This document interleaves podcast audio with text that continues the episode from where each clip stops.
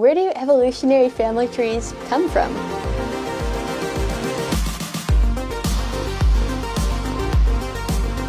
Welcome to Critical Thinking Scan, where we look at how you can think about any faith challenging message and arrive at a biblical, logical conclusion yourself. I'm Patricia Engler, and today let's think about some assumptions behind evolutionary family trees, or phylogenies, which are hypotheses about which organisms descended from which ancestors. In my notes from an evolution class, I wrote four general steps to make an evolutionary family tree. Step number one choose which organisms you want to include. Normally, you would already assume those organisms are evolutionarily related. It's also common to include an organism you don't think is closely related as an outgroup or control condition. Step 2 Choose what characteristics to compare. What similarities do you want to base your tree on? Fossil horses, for instance, are typically compared based on toe number and tooth type.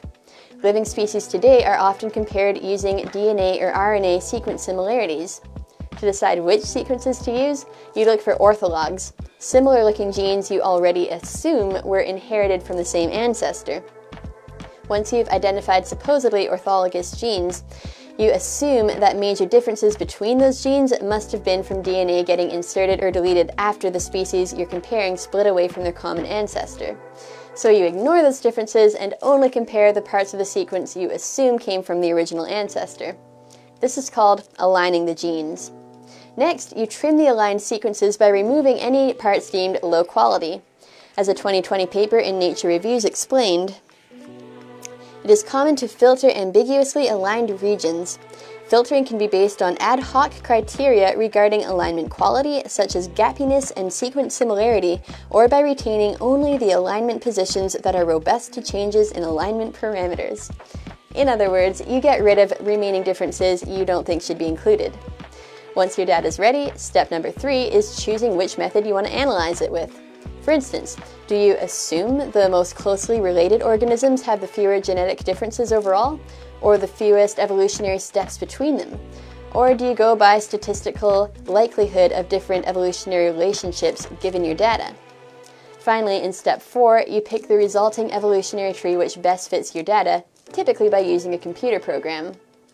Now, already you can see why my evolution professor emphasized that evolutionary family trees represent hypotheses and not definite facts, because they are interpretations from historical science based on many layers of evolutionary assumptions.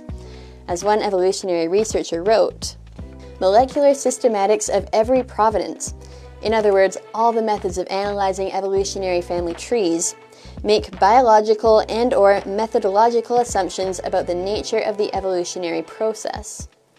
These assumptions affect which tree you end up with, assuming the type of evolution you're trying to reconstruct is even possible. For example, it's not uncommon for trees based on physical similarities to tell a different story from trees based on DNA similarities. That's why entire groupings of supposedly related species had to be redefined after DNA sequencing became possible. But even different genes commonly tell different evolutionary stories, as a New Scientist article from 2009 entitled Why Darwin Was Wrong About the Tree of Life observed.